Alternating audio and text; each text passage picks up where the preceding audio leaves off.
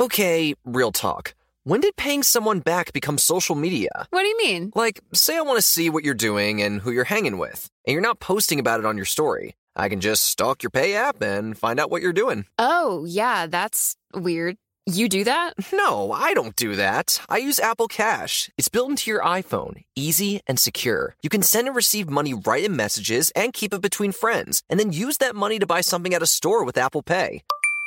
Did you just pay me a dollar on Apple Cash? Maybe. Shh.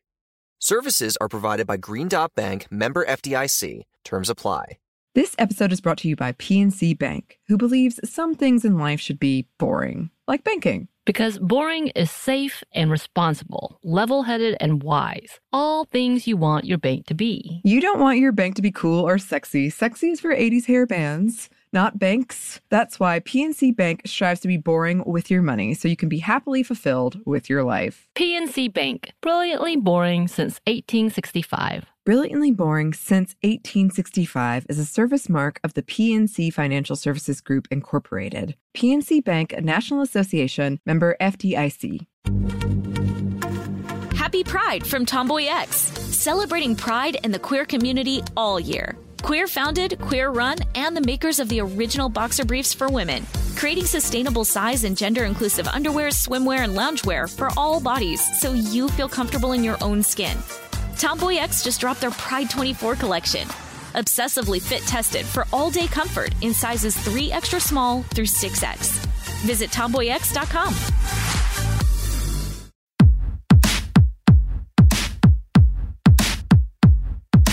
Hey, this is Annie, And Samantha. and welcome to Stuff I Never Told You, production of iHeartRadio.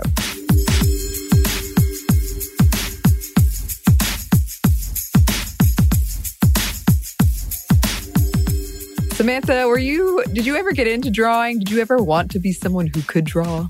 I did. I really wanted to be an artist of sorts. I felt like if I could just do something amazing. So I used to do all of my pictures of people would always be of their profile. Because Uh-huh. I felt like at least if I had the nose already on there, then I could do everything else. But yeah, they were a big bubble face. It was really sad. Uh, so I had a lot of bubble face drawings. Uh-huh. And then I was able to draw penguins. I was very proud of that. So I was like, oh, Huh. I can draw a penguin. That's about the extent of it. I can't draw stick figures really well either. Like it should be easy, but it's not for me. Nothing connects. I don't know why. Uh, Uh-huh. Okay. Whenever we play any type of like win, lose, or draw, or you know, guessing games on those routes, people don't want me on their team. I don't. I do know why, but I was never good at it. I really wish I had the talent. What about you?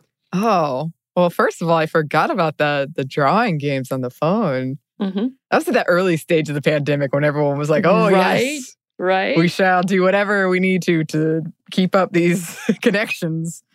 I'm curious about the penguins. Was that a choice that you made or was that just something you discovered? So I'm not really sure why we started drawing penguins, but it became like where we'd use them as kind of puns. So, but Hmm. it wasn't necessarily about the penguins. It would be about movie titles. So, uh, the one I distinctly remember. So, a good friend of mine who actually is the older sister of Cristen Conger of Sminty. That's Mhm. how I met all of them. Honestly, Anna and I used to just draw random like penguins and then make little jokes out of them. And my favorite one, which she did, was Splenda in the grass. So it would be a penguin holding a Splenda in tall grass. One of my favorite movies growing up was Splendor in the Grass, which is really, Mhm. really sad and ridiculous. But yeah, so we would do things like that. And then we would just pass them around to each other. I don't know why, but and it was always penguins holding something. Uh huh. I love that. Yeah. That's fantastic. Do you have them any? Any of them in? I think still? they're gone. Oh, I know. I'm very sad about this. I, I can distinctly remember hers was much better than mine too. By the way, way better. mhm. Mine would just be a penguin who like would wear a hat or something. Still. I love drawing and coloring. As you have seen as an adult, Samantha, I, if the table mat at a restaurant Yes. has the crayons and like the canvas, then forget the food. That's what I'm doing.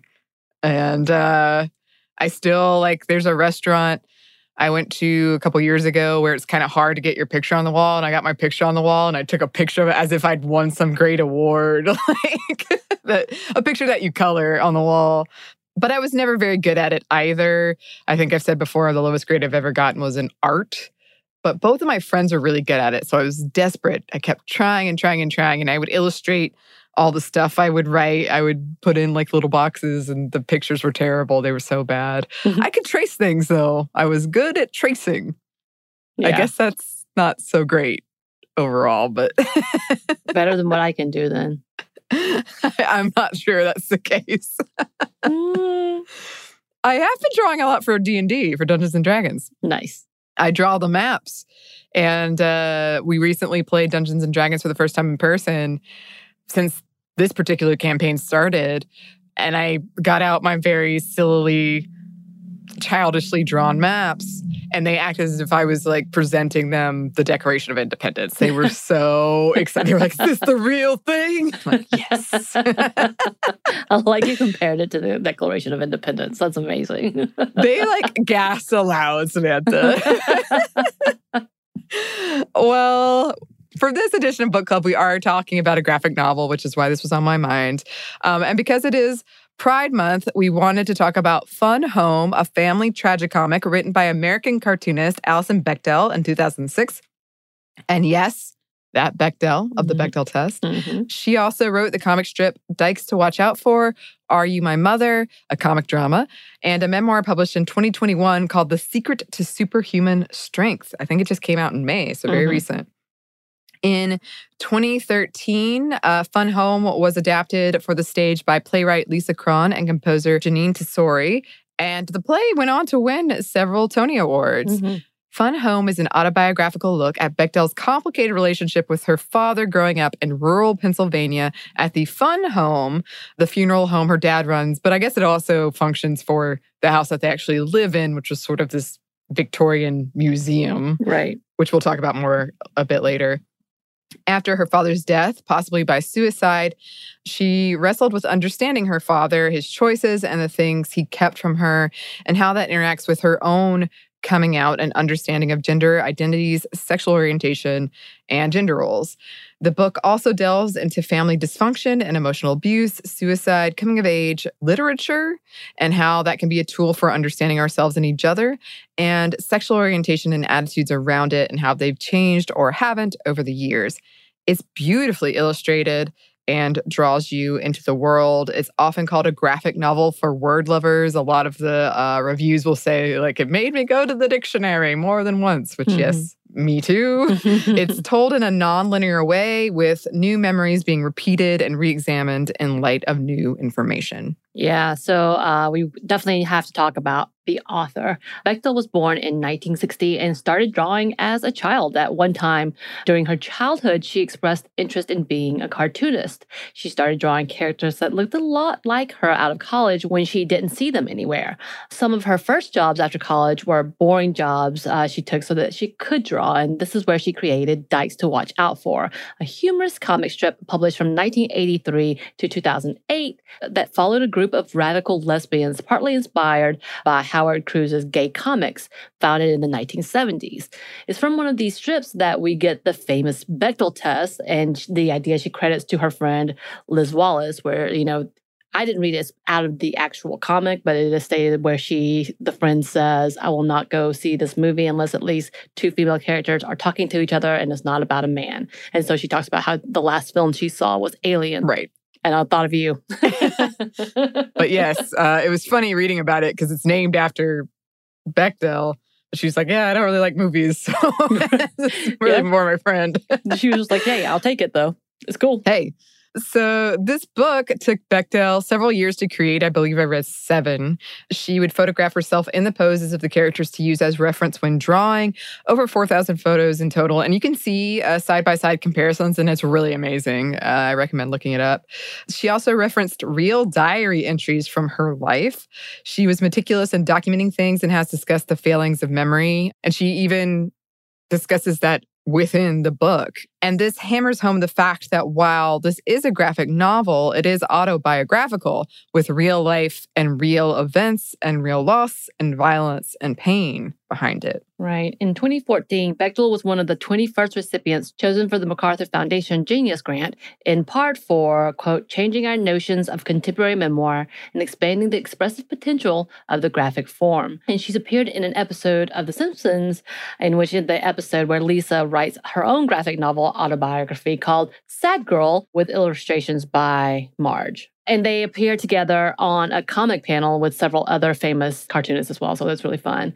It was definitely targeted by many censorship and banning efforts, with some labeling it as pornography because it contained oral sex between two women and a woman masturbating. Four pages of the 240 page book, by the way. And it still was like, huh, really? This is pornography? I guess it could be.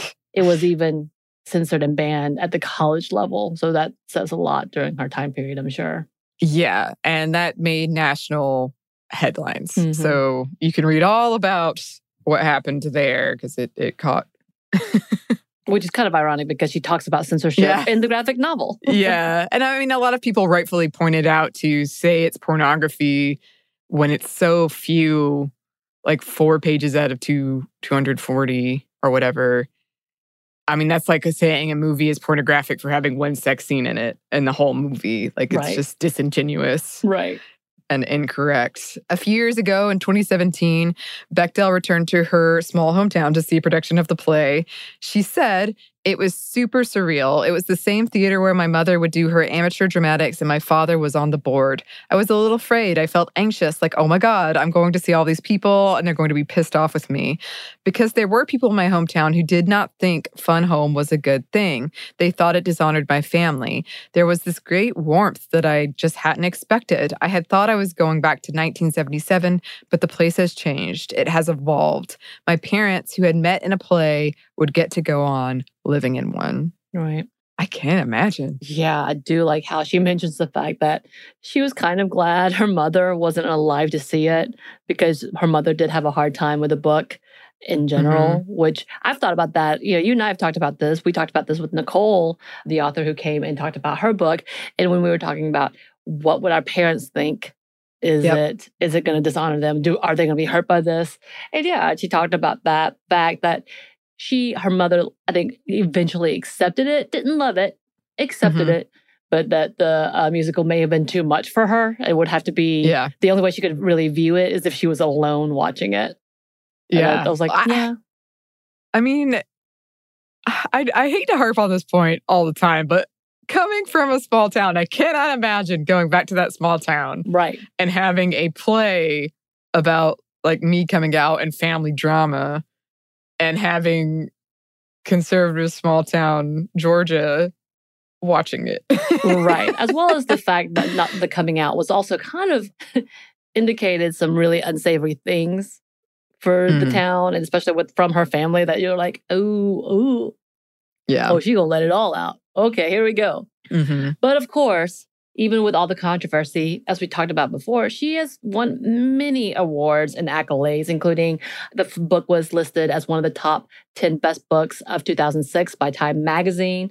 It was also given the Eisner Award for the best reality series works in 2007, uh, but it also was part uh, given the award for best graphic album as well. Um, and she was nominated as best writer and artist with the same award. She also won the Stonewall Book Awards uh, Israel Fishman Nonfiction Award in 2007. She was given the Guggenheim Fellowship in 2012, Inkpot Award in 2012 as well, the Bill Whitehead Award for Lifetime Achievement from Publishing Triangle in 2012. So many awards. She again won the MacArthur Fellowship in 2014, Lambda Board of Trustees Award for Excellence in Literature in 2014, the Erikson Institute Prize for Excellence in Mental Health and Media in 2015. And it goes on and on and on. I feel like we also haven't mentioned it yet, but about how she addresses the mental health stuff that she had to go through with her Mhm. compulsiveness and her fears and anxiety that kind of came out because partially from her family Mhm. and her uh, trying to figure out her own identity. But it was really interesting as she talks about it, especially when she talks about writing hmm and and doing the diary and journaling and how like that became compulsive for her, but Mhm. also a release. It was a very interesting dynamic to see as well. Yeah. And she's been very, very outspoken about uh, therapy a strong proponent of, of therapy. So, the plot is primarily an examination of Bechdel's father, Bruce, a closeted gay man, and her own coming out as a lesbian and the relationship that the two of them had, the very, very complicated relationship. After going to college and realizing her own sexual orientation, Bechdel sends a letter home to her parents about it. And this is when she learns from her mother that her father had affairs with several men, including a few who were underaged. With this revelation, both Alison and her dad struggle to come to terms with how repressing his sexual orientation may have impacted both of them. Her father died a few months later after her letter, and also two weeks after her mother, Bechdel's mother, filed for divorce from him. While Alison and her father are the primary characters, her mother and brothers are consistently present along with her first girlfriend, Joan, as is the house they live in itself, an elaborate, meticulous 19th century home styled by her father but maintained by her mother, a home that her father more openly cares for than his family and all the beautiful ornate objects in it. And I do love mm-hmm. the beginning comparison that she has of it with the Addams family. Yeah, it was such a big, great beginning that I was like, okay, I see exactly what you're saying. Okay. Mm-hmm. it has an outward appearance of perfection that he projects, only possible with the help and pain of others. So they're constantly having to rearrange and dust the funeral home he inherited after his own father's death. He and his wife, Helen, who had been living in Europe before that, had to return to Pennsylvania once his father had died. The death of passion and hope and dreams, the thought of escaping the past of a new life, it kind of just all disappeared. Yeah, yeah. So they were Helen and Bruce were off in Europe, and there was all this like happiness in front of them. And then Bruce's father died after return home.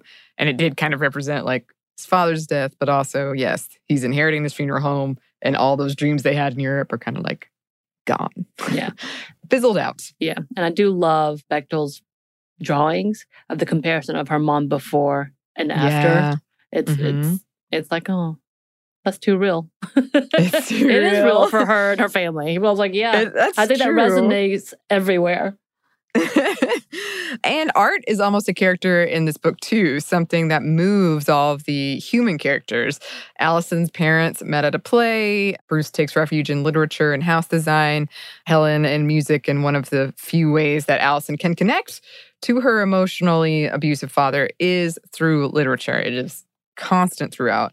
At first, he is the one doing most of the recommending to Alison, and he's pretty like fierce about his opinions. Mm-hmm. But after Alison goes to college, she recommends some books to him, almost as a way to open the door to them talking about her coming out as a lesbian and her father's closeted homosexuality or bisexuality. I uh, don't know for sure. Trying to bond over their shared yeah, queerness. Also, just want to throw in here, uh, there was 17 years cicadas. Right. Nixon Watergate was happening. And I was like, wow, time really is a flat circle. It really is just cyclical, isn't it? yes. so we have so many themes we want to go over, but first we're going to pause for a quick break for word from our sponsor.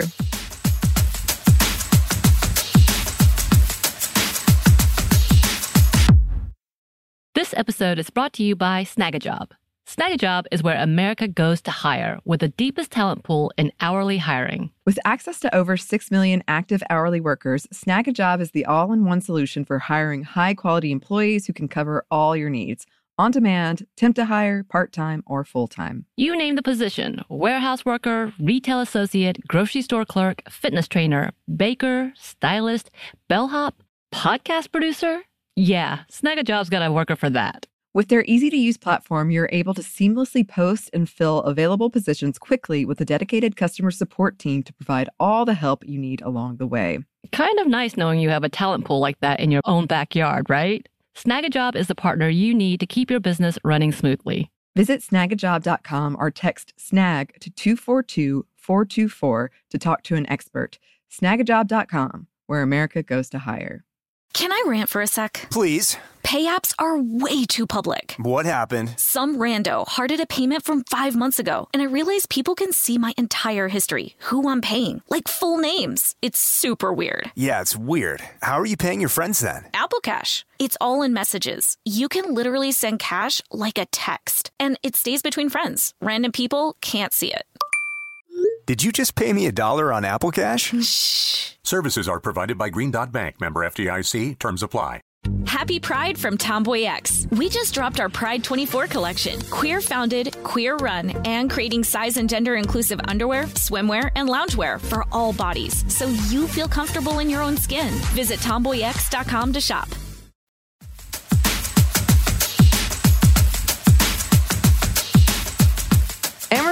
Thank you, sponsor. So, one of the themes we wanted to start out with, which is probably one of the biggest, if not the biggest, throughout, is Alison's relationship with her father, which was fraught with, yes, emotional abuse and miscommunication. And a lot of her thoughts on this came out after her father's death and, and her kind of re examining a lot of memories which I think is one of the most interesting parts of this book is that like you see one me- a memory presented and then she gets new information like oh your father had affairs with young men and it recontextualizes memories Right.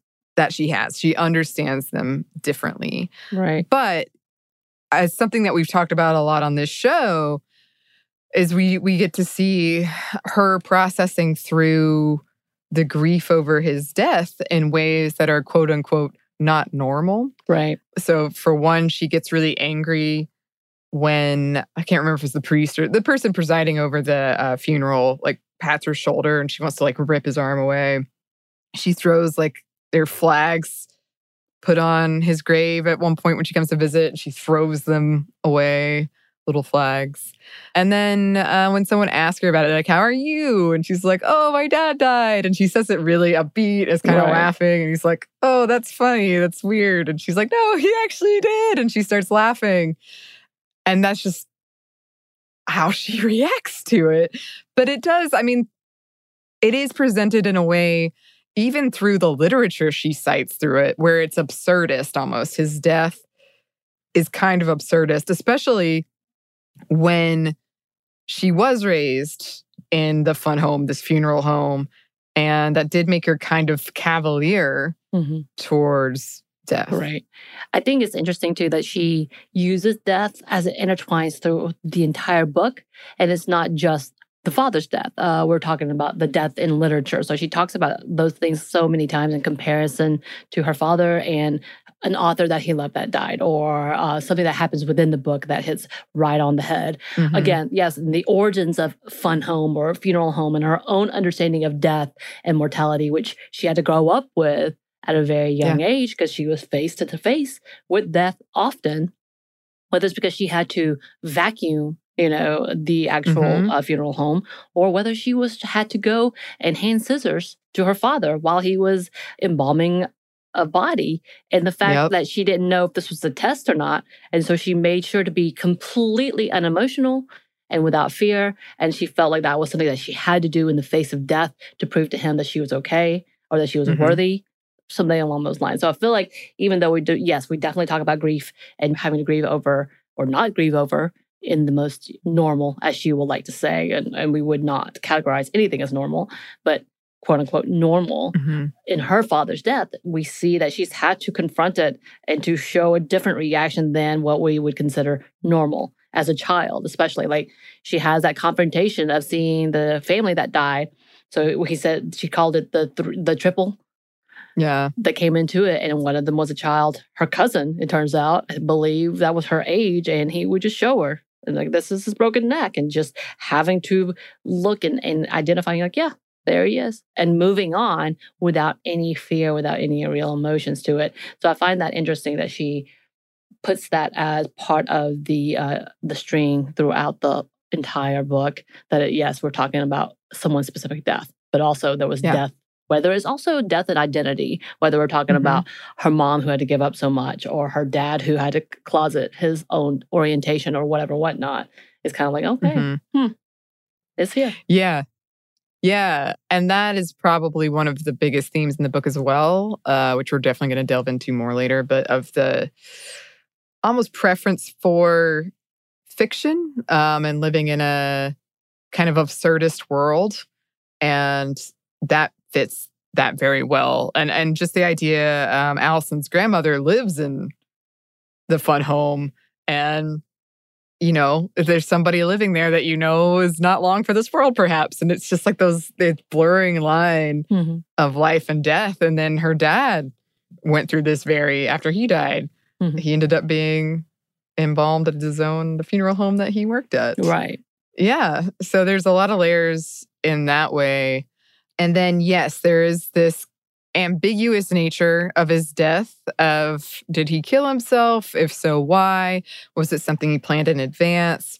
And alison is always trying to find clues to find meaning in that like if he had underlined a sentence in a passage or uh, he was the same age as f. Scott fitzgerald plus or minus a couple of weeks when he died just like trying to find all these things to give it some sort of meaning because there was no note or anything. Right. He just got hit by a sunbeam bread Yes. truck.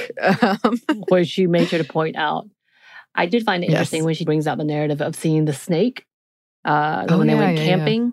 And then she was like, Mhm. maybe he saw a snake and he jumped back because that's what the uh, truck driver or the motorist said that he was across the road, everything was fine. And all of a sudden he jumps back. So no Mhm. one really knows because he was doing what he loved, gardening, which is apparently something that he does almost impulsively throughout mhm. her life and she sees it whether it's they're playing a game he sees something wrong with the garden so he must fix it immediately and that's what he was doing so it's kind of Mhm. interesting to hear her talk about that because like maybe it really was an accident maybe it was the snake that scared uh, him and we just don't know Yeah. And I think that's the pain, the, the the uncertainty. Not that either is necessarily better, but especially in terms of people in this context who love to give meaning or to you read these books and they even if it is absurdist ultimately, which is a word I keep coming back to, but she uses it a lot throughout this, that it has weight. So you're always trying to find that the Mhm. story, the thread, and even the fact that it feels so strange to be talking about this because this is a real person. right And we're referring to her with her first name, but it's a real person, but it's also like a fictional, almost a fictional world she created to make sense of all of this. right Yeah. So I did want to read a couple quotes. Maybe I'm trying to render my senseless personal loss meaningful by linking it, however posthumously, to a more coherent narrative, a narrative of injustice, sexual shame, and fear of life considered expendable. And I think that's a very human trait. I think in my case, I always want to think about like horror movies. I think that's a very, you know, if I hadn't done this, then or if this person hadn't done this, they'd still be alive today. And it feels like you're giving meaning to your choices that if you do the right things, you'll be fine. Or if you do the wrong things and and these are in like heavy right or wrong quotes, but you know, like that then there's some sort of punishment that happens and that makes us feel better because it makes us feel like we have more control over things. right And then there's another story that her grandmother, Alison's grandmother, used to tell the children. And it was a story about her father being very young and getting stuck in the mud and not being able to get out and having to be rescued, uh, like pulled out by an older man. And after he dies, and Alison is thinking she's hard for her to imagine him in the ground rotting, she says, stuck in the mud for good this time, or she thinks that. right Yeah. yeah i do love that she she and her brothers love these stories because it makes her dad so human Mm-hmm. and fallible as where you know the man that she sees at that point in time is seeking perfection in everything and everything must be beautiful and pristine and so for her to imagine that he was a stuck b in Mhm. mud c having to be unclothed and naked and being taken care of is such a whole Mhm. thing for her that she's like what and humanizing Mhm. and that she just loves it as if it's a fairy tale Yeah. Yeah. And I think, you know, not to get too deep, but I feel like he, he was kind of stuck in the mud for most of his life right because he couldn't really move on or accept himself fully. Uh, and he really wanted to present this certain persona. And it made him and everyone else around him unhappy. So it was like being stuck. Right. And yeah, you mentioned about the fact that about Fitzgerald and, and the parallels in his death, kind of the age and, and the upbringing and kind of that whole level, like his love for these books. Uh, I know Ulysses ended up being his most read, most loved book, but he also really absolutely loved Fitzgerald's books and made sure to talk about it on a consistent basis. Apparently, I think that's how he, I won't say seduce, but seeks a long conversation with younger men is by handing mm-hmm. out Fitzgerald's books a, a, lot of the times. But the fact is, like, she sees the similarity of like he kind of wanted that life and he mm-hmm. understood mm-hmm. that life of being hidden and wanting to become uh, someone different and being something so grandiose mm-hmm. and uh, big. And I think she also talks about comparing him to Robert Redford and from yeah. the movie when they saw it as a family, and like almost talking about it as if he made a little more sense when she watched mm-hmm. this movie. And I'm like, yeah, I could get that. Mm-hmm. yeah. So we did want to talk about the sexual orientation and coming out aspect of this too. Because, yes, the damage of being closeted on both her father and the family is something that Alison uh, examines throughout, but also wondering if it would have been better or not if it was different. She recognizes she would not exist, for one, or probably wouldn't, and speculated that maybe he wouldn't have lived much longer due to the AIDS epidemic, which you do see like on newspapers and stuff throughout, like news about that. Here's another quote. I suppose that a lifetime spent hiding one's erotic truth could have a cumulative renunciatory effect. Sexual shame is in itself a kind of death. So, like you were talking about, Samantha, about the um, multiple layers of death in this book. Right. And then when Alison does send the letter to her parents and then kind of gets this not what she was expecting reaction, but also this bombshell revelation to her about her dad. She has these feelings of being upstaged by this news and then his death and wondering if coming out to her parents caused it or was part of the cause of why he did it because she seems pretty convinced that he did take his own life right uh, and still trying to put that her experience into a cohesive narrative wondering if the repression ultimately would have been better for her family and herself after all like because uh, and it's so kind of heartbreaking because when this happens she's like well i hadn't really had sex with any a woman yet right. like she's like questioning all of this stuff which makes sense to in response to how they reacted right to the news. Yeah. I did love though as she talks about in later parts of the book and she does the hindsight of them spending time together and with the fact that her mother just kind of outright says well he's had affairs with young men before blah blah blah. So she starts asking and it was like oh. So trying to probe at her dad and then the revelation of about and we're going to talk about gender roles in a second but like they, they had a flipped idea of what they wanted and why mm-hmm. this conflicted with each other so much. And then also kind of explaining who he was. And then through the love of books and recommendation and showing themselves to each other without telling each other yeah. who they are. Like you see a lot of that unfolding. And it is heartbreaking mm-hmm. as it becomes a point that they are actually communicating through their own yeah. special way. It kind of still falls apart. So it, it's mm-hmm. definitely a big part of that. And again, just like we were talking about, just trying to identify. Yeah. When she sees a delivery person and she, and she identifies with her because she's dressed as they would want to say butch, uh, very very masculine, and mm-hmm. she suddenly feels like she's not alone. But her father also realizes this, and that's kind of one of the big narratives. Again, at the look back, he keeps saying, "Yeah, I kind of knew. Yeah, I kind of knew. Yeah, I mm-hmm. kind of was there." He witnesses this and realizes that she is going to have a really difficult life like him when he talks about the 50s in comparison to that day that she was present. And even then, it still wasn't easy. we know mm-hmm. that the 80s, mm-hmm. 90s were not easy. But for mm-hmm. him to mm-hmm. be like, you know, the 50s, that wasn't even thought of. That was very looked down on. And just kind of that reminiscence with her when they talk about that moment of her, when he asked, Do you, you want to dress like her? Yeah. Is that who you want to be? And she's just like, uh, obviously, yeah. my answer has to be no. Yeah, you're like giving me no space for any right, other answer, right. but no. yeah, and she's pretty young at this point uh, when this happens. But like jumping way ahead, when her and her dad are trying to have a conversation after she's come out, they're going to the movies and they're having this really stilted conversation, which is beautifully illustrated. And I read like a breakdown of why it's so good because it makes you sit with every panel of silence. Mm-hmm.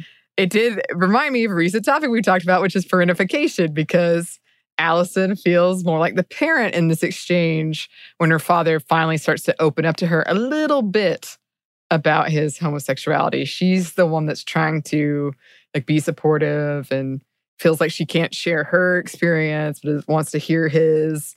In that moment, he does seem very childlike and like he he's never spoken out loud about this before, Right. perhaps, or especially not with people in his family Right. and so vulnerable. And then it shuts down very quickly and Right. the conversation just fizzles out. Right. Yeah. Yeah. Honestly, her whole coming out and her parents' reaction, uh, I thought was interesting because her mother was upset and didn't want to talk to her, didn't want to even acknowledge what was happening. And I'm sure this may have triggered her in every way, Yeah. just knowing what she was going through with her own husband. Uh, and the dad is like, "Great experiment." Did you did you partake in an orgy? Like essentially was his Right. reaction. Just Yeah. thinking it was not necessarily because he knows it's not just a stage, but that's how he's been seeing it in his mind. So he will Mhm. fulfill things in the dark. So fulfill his Mhm. desires in the dark and in secret and hope it passes, but it never does, obviously. So he's wondering, Right. is this what she's doing? Oh, you're having a you're you're experimenting like I I do. Great. Right. But that's not really. Are you really? It still was like questioning. I thought that was an interesting take as for the man, like reacting for the way he reacts to himself, to her, who is uh, obviously very open at this point. And I thought that was, again, really well put out by her. It was reality. It was what happened. The fact that, you know, Mhm. he had to be like, your mother's busy. She's kind of too upset to talk right now. She's still processing. hmm It was still part of the reaction. Yeah. Yeah. And it, that's one of those situations where it kind of sucks just because, yes, the, the mother is dealing with, Helen has this pain from what she knows about her husband. So she that she is reacting that way. And then yeah, Bruce is like very much reacting to how he thinks he is. And then she, Alison, is kind of didn't know this was a thing. Right. And was just like, you know, trying to come out. And maybe the way she did it uh had this kind of like vision of how it would go. And instead it kind of and you can't really blame everyone, but it kind of became a very selfish thing on Right. everybody's part. Right. Right. yeah. Yeah. It really did. Yeah, and I also think like we can't go without mentioning the fact that yeah, her dad's pathological tendencies, uh, the fact that he went for young boys and even soliciting with buying minors beer, and that was his only charge with that whole. Oh, but we know, but we know Right. why this is happening, Mhm. and it's, it's very sad because you you have so many aspects of feeling sorry for people and really understanding that this is a hard time, but at the same time you're like, yeah, but we can't excuse this. Yeah. This is not a thing. And, and she and she kind of does the same thing of like, I'm not excusing this. This is what happens. We know what happened. We just Mhm. don't talk about it. And kind of that way. But I'm and she, I'm sure I, I have no idea. I didn't read this if she had any backlash from her family for revealing and saying out loud what's you know what Yeah. everybody's been keeping quiet. So it's kind of oh, I wonder how that went down because when family secrets happen, it's not pretty, but Mhm. it's also offensive for the victims or those who have been affected to ignore it as well and pretend like it never Right. was a thing. And obviously was a thing as she would pinpoint each time when there was like, this dude helped us. And she would always say things like, this dude helped us clean out the basement. This dude helped Yeah. us with the, you know, they were all young students of his, which Mhm. we've talked about as many times. Is obviously a power play and is inappropriate. So we can't ignore those conversations either. And though it is a black cloud in the family, she she didn't shy away from it for sure. Yeah. Yeah. And there's also that whole sequence where they're in New York and Yeah. her younger brother Yeah. like goes not missing, but uh it's just painted in a way where you're like, if this had gone differently, Right. like almost putting her father in that same box, but then he is fine with it. Like once it's once the situation is resolved, he like goes out on the town. right. But he is very aware Yeah. of what can happen. and who Mhm. can come after him. And it, it says, yeah, it definitely says a lot. Yeah, yeah. My ex boyfriend gave me this book of untranslatable words, and one of them in there translates to the family secret that everyone knows, but everyone refuses to talk about. Oh, nice. yeah, which is, yeah, that's a great word, but that kind of Yeah. reminds me. That kind of on reminds me of this. hmm We do have some more themes we want to discuss, but first we have one more quick break for a word from our sponsor.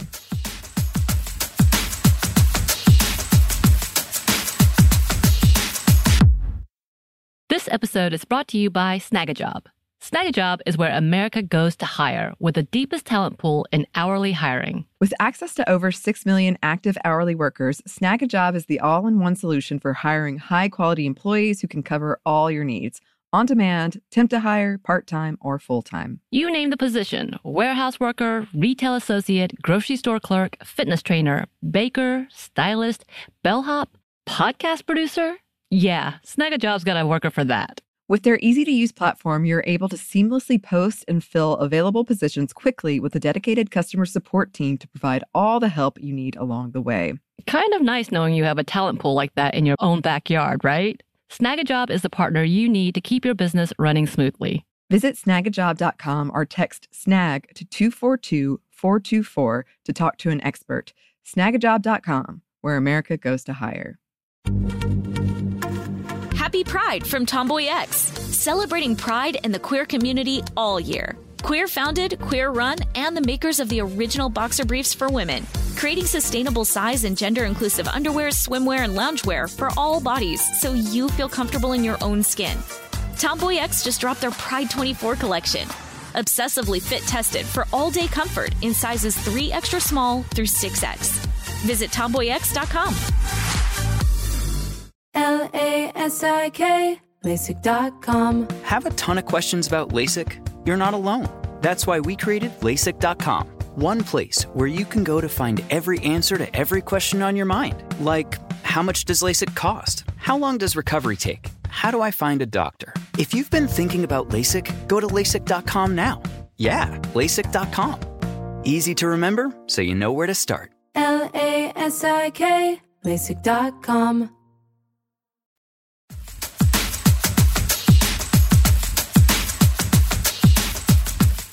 we're back. Thank you, sponsor.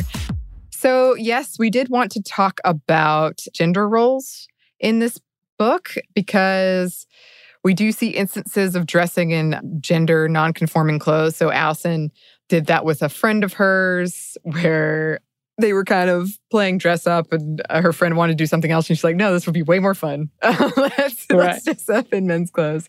And she asked her dad to get her a measured shirt. And he said, like, we'll have to measure your appendages, Yes. meaning breast. And she was like, okay, no, never mind. But yeah, uh, Alison felt like she needed to fill the space of masculinity her father didn't, while her father wanted to express femininity through her, putting them forever at quote, cross purposes, a war of cross purposes, I think. I do love the scene in the car when they had that revelation. And when Yeah. she says, when I was younger, I wanted to be in dresses. I wanted to dress like a girl. She was like, I wanted to dress like a boy. You know, she, she says it so excitedly, but then it goes Yeah. quiet. Right. Because the realization comes down to, because the realization comes down to the fact that, yeah, they were really at odds with each other because they were Mhm. envious of the other, which, but we also saw as Alison grows up, she is giving him advice on what kind of suit he needs to wear, what kind of things, vests that he needs to look at. Mhm. And he's like, You're you're right. You know, understanding that that okay, yeah. At the same time, she's having the battle of not wanting to wear a stupid beret, but he Mhm. is insistent that she must throughout to the Right. point that it becomes uh physical. Uh, and she's Mhm. like, Why, why is this is dumb? I don't want it. I just want a crew cut. She literally says, I would rather have a crew cut. And I find that interesting and, and just that level of it's not necessarily that they're trying to make sure that each of them have a defined gender, but that the fact that the other wish that they were that gender. Yes. And I think there's a lot of shame there for him Mm-hmm. of of himself, but also I do believe he really thought he was trying to protect her because he was afraid of how society would treat her Right. if she didn't hide herself like he did.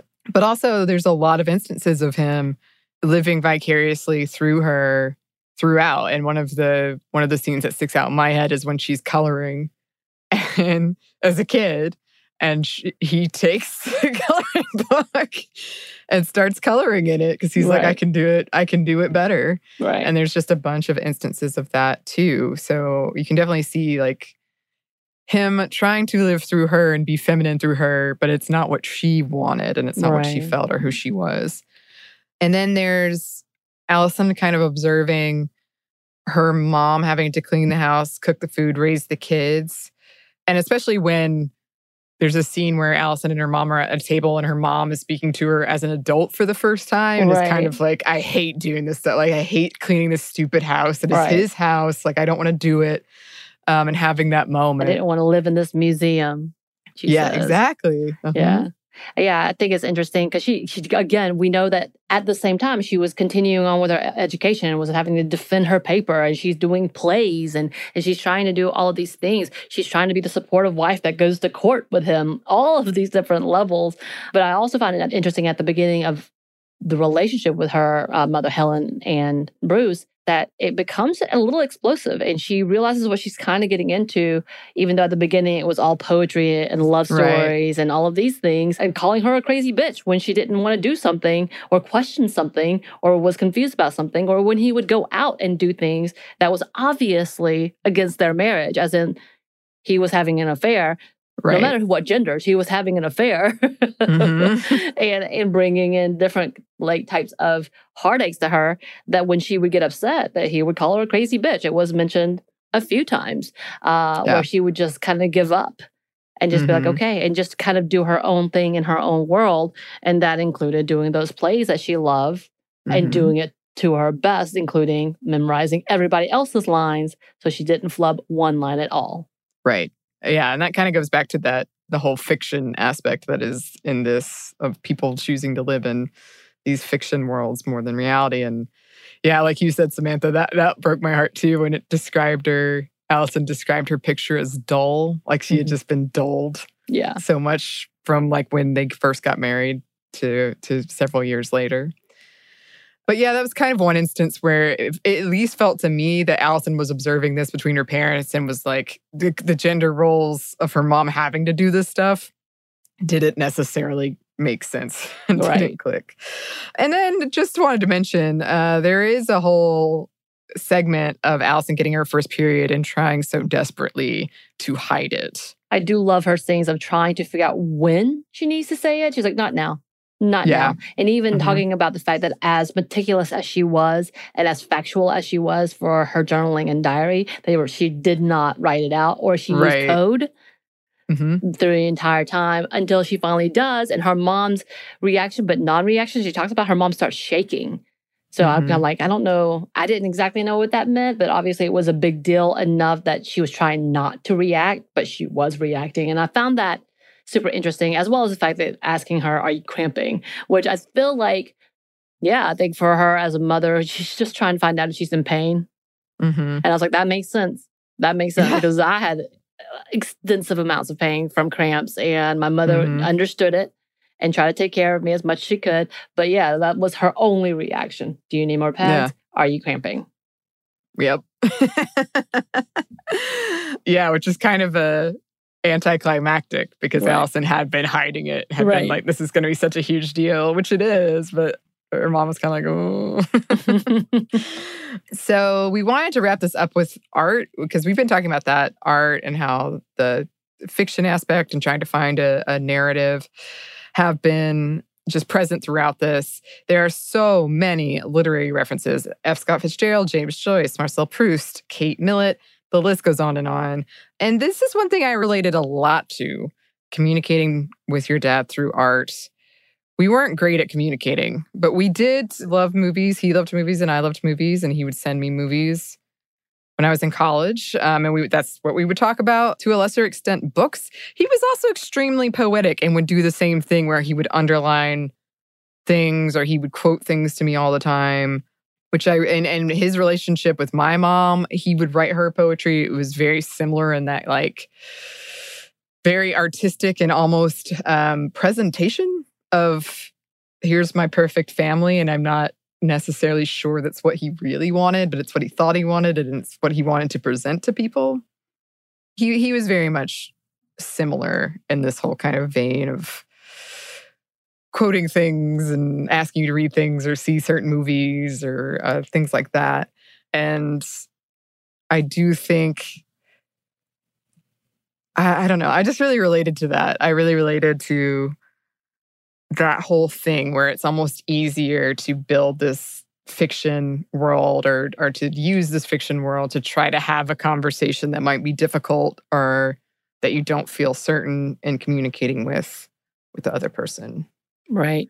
And uh, yeah, I think you're not the only one. People who feel disconnected from their parents find a common ground. And yeah, you were talking about living vicariously. One of the main things in college, one of the biggest things that, that really helped them communicate was her taking classes with mm-hmm. literature. Mm-hmm. And of course, having to actually take a class about Ulysses and having to sit and listen to her dad. Of course, she got to the point that she got tired of it. Yeah. But the fact that they were living vicariously through each other to really mm-hmm. be in love with something or be able to discuss something or to be able to understand something in such depth and perception, or maybe just too too much. You're like, come on, yeah. calm down. I did love her. She's like, calm down. I think you're okay. Yeah. Then it later transfers as the Kate Millett and the fact mm-hmm. that her mm-hmm. dad is like, oh my God, and doing the same thing. She talks about how he had left that book for her, and then the vice versa. She had left that book for him, and he mm-hmm. is so enthralled and loving something new, something brand new.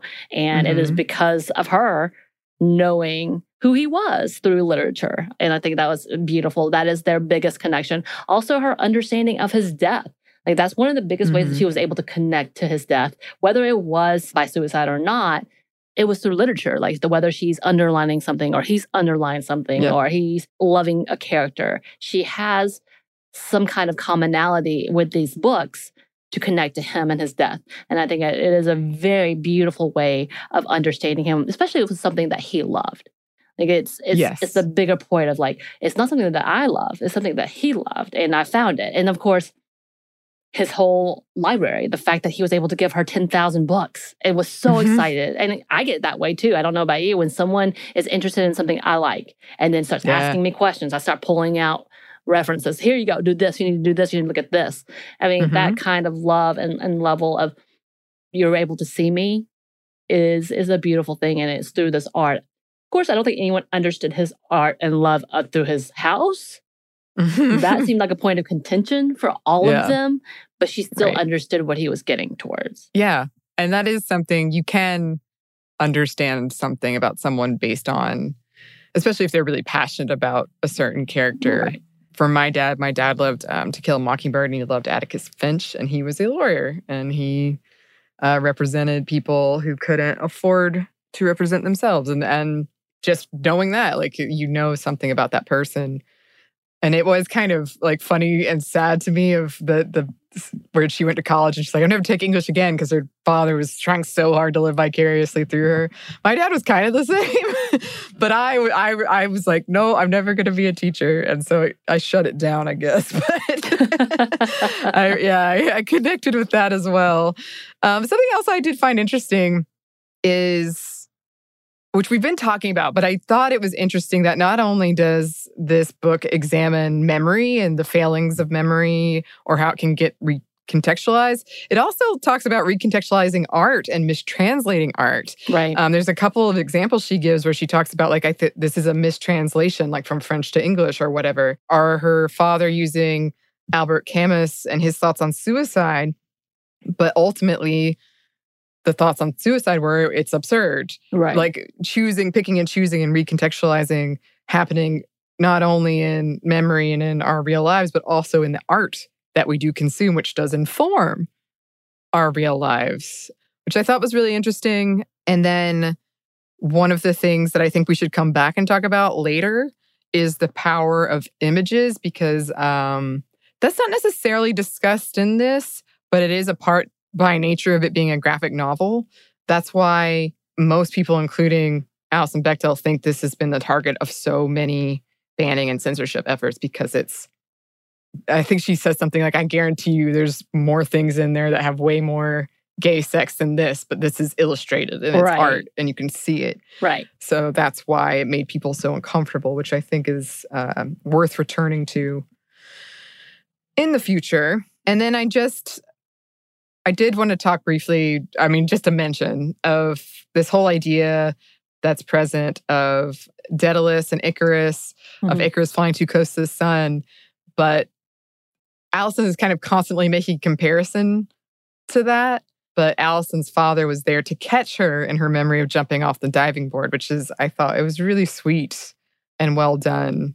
And uh, it makes her, you know, question is there somebody to catch him? Right, right. Or had he been like just all these years waiting? Right. But yeah, it was really touching. It was, it was. Really touching. Yeah. And, and, you know, she actually did talk about the fact that about the mistranslation and learning new things after the book was released. And she talked about the fact that she's like, oh, I would, you know, there's so many things that I'm like, oh, that makes more sense. And yeah, it would have changed that perspective of the book had I known these things, but I'm glad mm-hmm. I didn't because it makes it more honest from me. But I, I, felt like that was such an interesting idea. It's like there's so many things that we don't know behind pictures. You know, you and I have talked about this before, and I've talked about it with so many people recently that we don't know what has happened through the generations of our families. We don't see the true stories. And oftentimes, because they're our parents or uh, we're connected with them on an everyday basis, we don't think to ask. We just assume we know. Yeah. And then when mm-hmm. people start asking, and you're like, oh, I, I didn't know that about you. What? It changes so much perspective later on. It could change the whole book in general, the whole novel in general. And she was like, I, I wouldn't want to change that. But there's yeah. definitely new things that I have learned that I'm like, wow. You know, and I, I feel like that's something to note because, of course, as we go into any kind of conversation about our own past and our family's past, there's so much that we miss out and how things get mistranslated or even just left out altogether. Mm-hmm. And I think it mm-hmm. makes it interesting. Yeah. Yeah. I'm glad you you brought that up. I hadn't read that from her, but that is that is really interesting. Well, clearly a lot to talk about. Very highly recommend this book yes. if you have not read it. And as always, we love getting book recommendations from you, listeners. You can send them to our email. It is stuffmediamomstuff at iheartmedia.com. You can find us on Instagram at Stuff Mom Never Told You or on Twitter at Mom Stuff Podcast. Thanks as always to our super producer, Christina. Thank you. And thanks to you for listening. Stuff Mom Never Told You is a production of iHeartRadio. For more podcasts from iHeartRadio, visit the iHeartRadio app, Apple Podcasts, or wherever you listen to your favorite shows.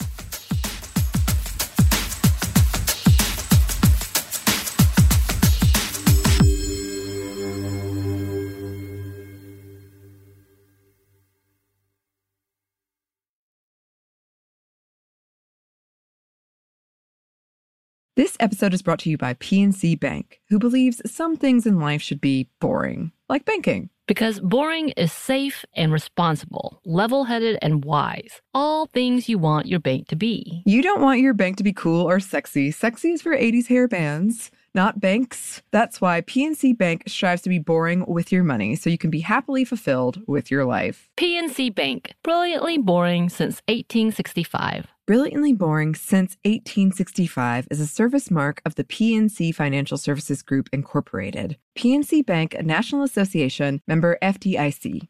With the new Dexcom G7, you can achieve better diabetes results without painful finger sticks. It sends your glucose numbers to your compatible phone or watch, so you can always see where you are and where you're heading. See how food and exercise affects your glucose, making it easier to spend more time in range and lower your A1C. Take control of your diabetes with the number one recommended CGM brand. It's easy to get started today at Dexcom.com. That's Dexcom.com. Dexcom data on file 2023. If your glucose alerts and readings from the G7 do not match symptoms or expectations, use a blood glucose meter to make diabetes treatment decisions. For a list of compatible devices, visit Dexcom slash compatibility. Happy Pride from Tomboy X. We just dropped our Pride 24 collection. Queer founded, queer run, and creating size and gender inclusive underwear, swimwear, and loungewear for all bodies so you feel comfortable in your own skin. Visit tomboyx.com to shop.